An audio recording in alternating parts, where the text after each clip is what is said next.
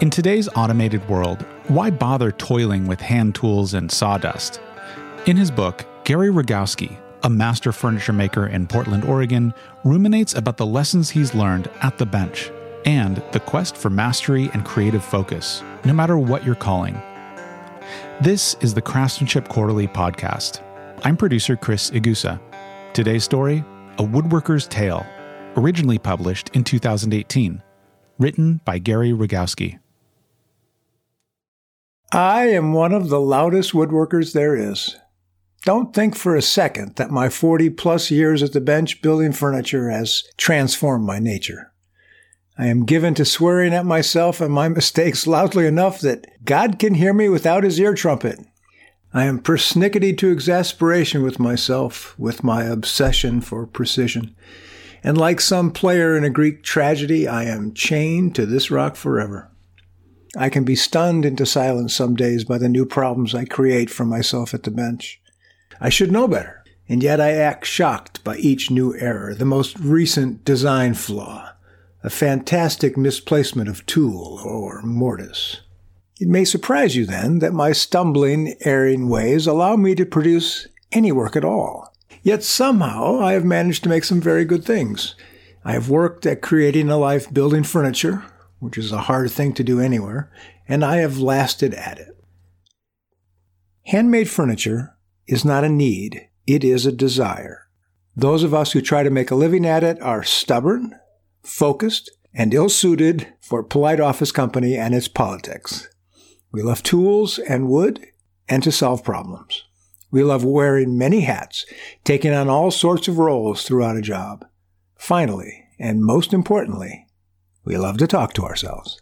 We need to have this running dialogue, this duet of yin and yang, our left brain logic fighting our right brain shenanigans. It is a delicate balance between determination and caution based on our past failures. Yet, it is also important for us to be at the bench, for that is where the voice is quiet, where the healing begins. My story is not about building furniture. Building furniture is simply a metaphor. My story is about practice and forgiveness. I do not claim to be the best woodworker in the world. I can design and build well, and I can write. To put it more simply, I can walk and chew gum at the same time. One came naturally and the other took years of training, but I can walk and chew gum now at least. After some decades of building furniture, I penned two books on joinery and wrote for several magazines. And along the way, I started a school for woodworkers, the Northwest Woodworking Studio, located in Portland, Oregon a climate well suited for work indoors at the bench. This is where I have taught and inspired folks about this craft. Over time, I have learned how to forgive myself my errors, how to fix most of my mistakes, and how not to point out the flaws in my work. I have learned when and how to pick up the pace. I have gained a fluency in my hands with my tools. I can make some things look simple at the bench and amaze my students with the ease of my movements. I can perform a task in minutes that for them can take an hour. I am a master at woodworking. It is no contradiction. Just as a writer or composer struggles with his or her own demons in writing a story or song, one always brings one's quirks, one's habits, one's tics to the task of creating. Problem at the bench isn't the work, the challenges, or the mistakes. It is always me. People assume that mastery of any type is a place that one reaches. It is a glow in the air that starts to become visible and hover around you. Or it is a corner that one turns on some fantastic day. These are pretty fantasies. Mastery of anything is an accumulation of experiences that, if you have a brain instead of rocks in your head, points out to you the truth of these things. You will get old. You can learn from your mistakes and you should help others to their own truth. The things that you make will also accumulate and survive you. Do your best with each job. There will be evidence. If you work with your hands, I know who you are.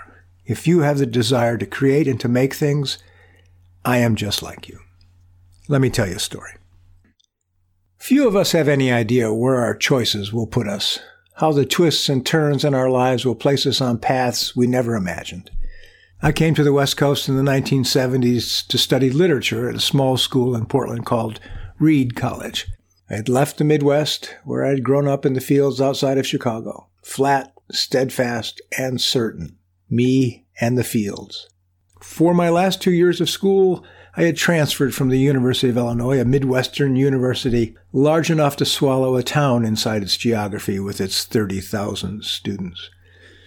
I came to Reed with this 1,500 intellectuals without visiting, without knowing anyone, without ever having been to the West Coast. I was bored with my life. I needed to remake myself away from my past, my friends, and my history. As if we can ever leave all these behind. They come with us, of course, in those tattered memory suitcases that we all carry around the past, our traces, our lineage in time. Reed was a small college, intellectually challenging, yet oddly incestuous. I hated my two years there. I wish I had spent four. not a contradiction. The students there stayed in this tempest, not venturing much into the city beyond, convinced of their intelligence and righteous in their arrogance. It was a place where one had to defend any idea, no matter one's state of sobriety. Priming myself there for a long life as a writer and teacher, I studied the great books. I tried and failed, as we all do, to grasp the idea of time slipping through my hands. 25 years later, still living in Portland, I attended a reunion event at the college, and I came upon an old professor of mine there. As a literature major, I had enrolled in a class on the Victorians with the signature black sheep of the faculty at the time, Jim Webb. He was badass, with a capital B, nicknamed the Spider God. He had the gaunt look of a smoker and drug addict made so popular by the Rolling Stones.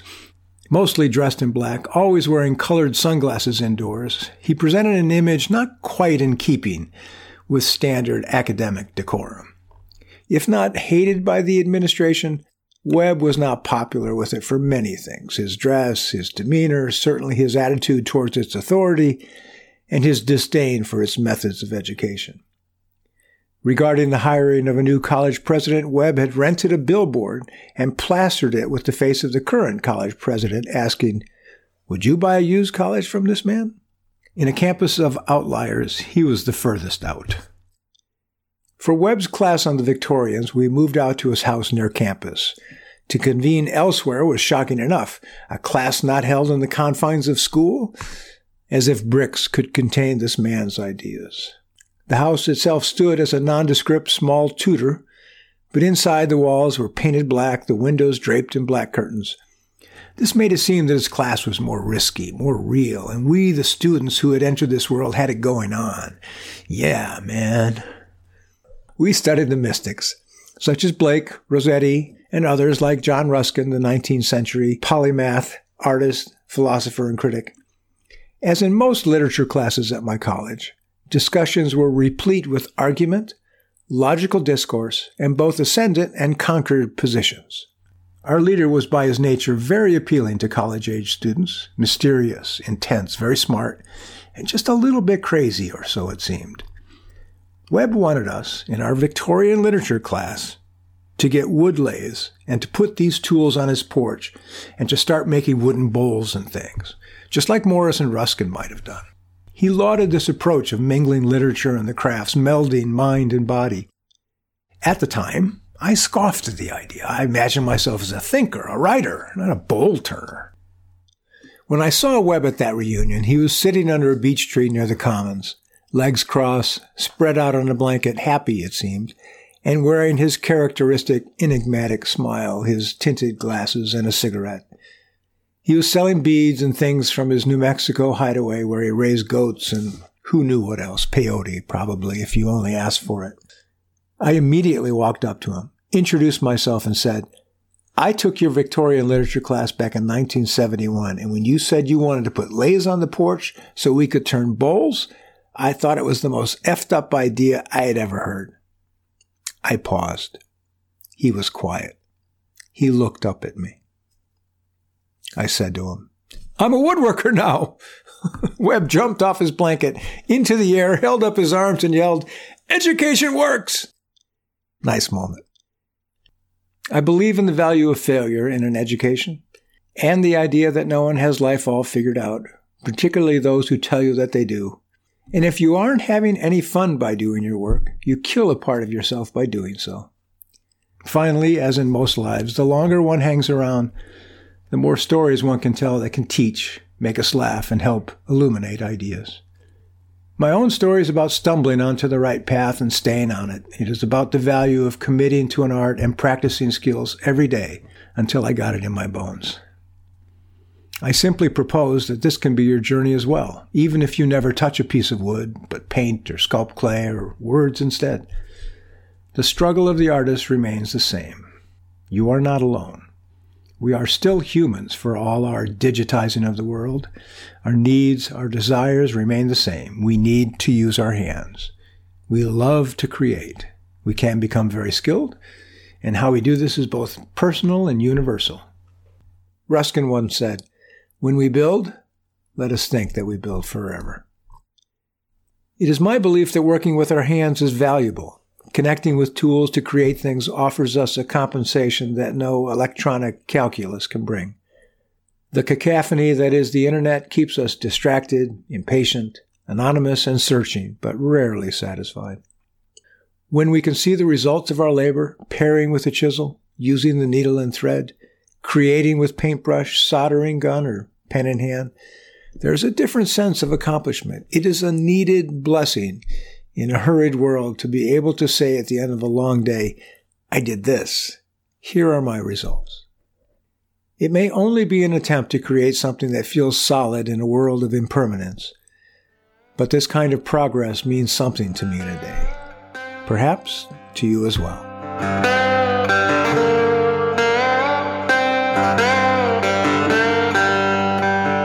A Woodworker's Tale was written and read by Gary Rogowski. It was produced by me, Chris Igusa. Our managing editor is Lori Weed. Todd Oppenheimer is the founding editor and executive director. If you enjoyed this episode, consider subscribing to the podcast so you don't miss any upcoming releases, including stories, interviews, and audio projects featuring some of the world's most skilled artisans and innovators. The best way to support what we're doing is to share our work with others and rate our podcast at Apple Podcasts, Spotify, or whichever platform you use. More stories, videos, audio recordings, and resources on craftsmanship can be found at craftsmanship.net.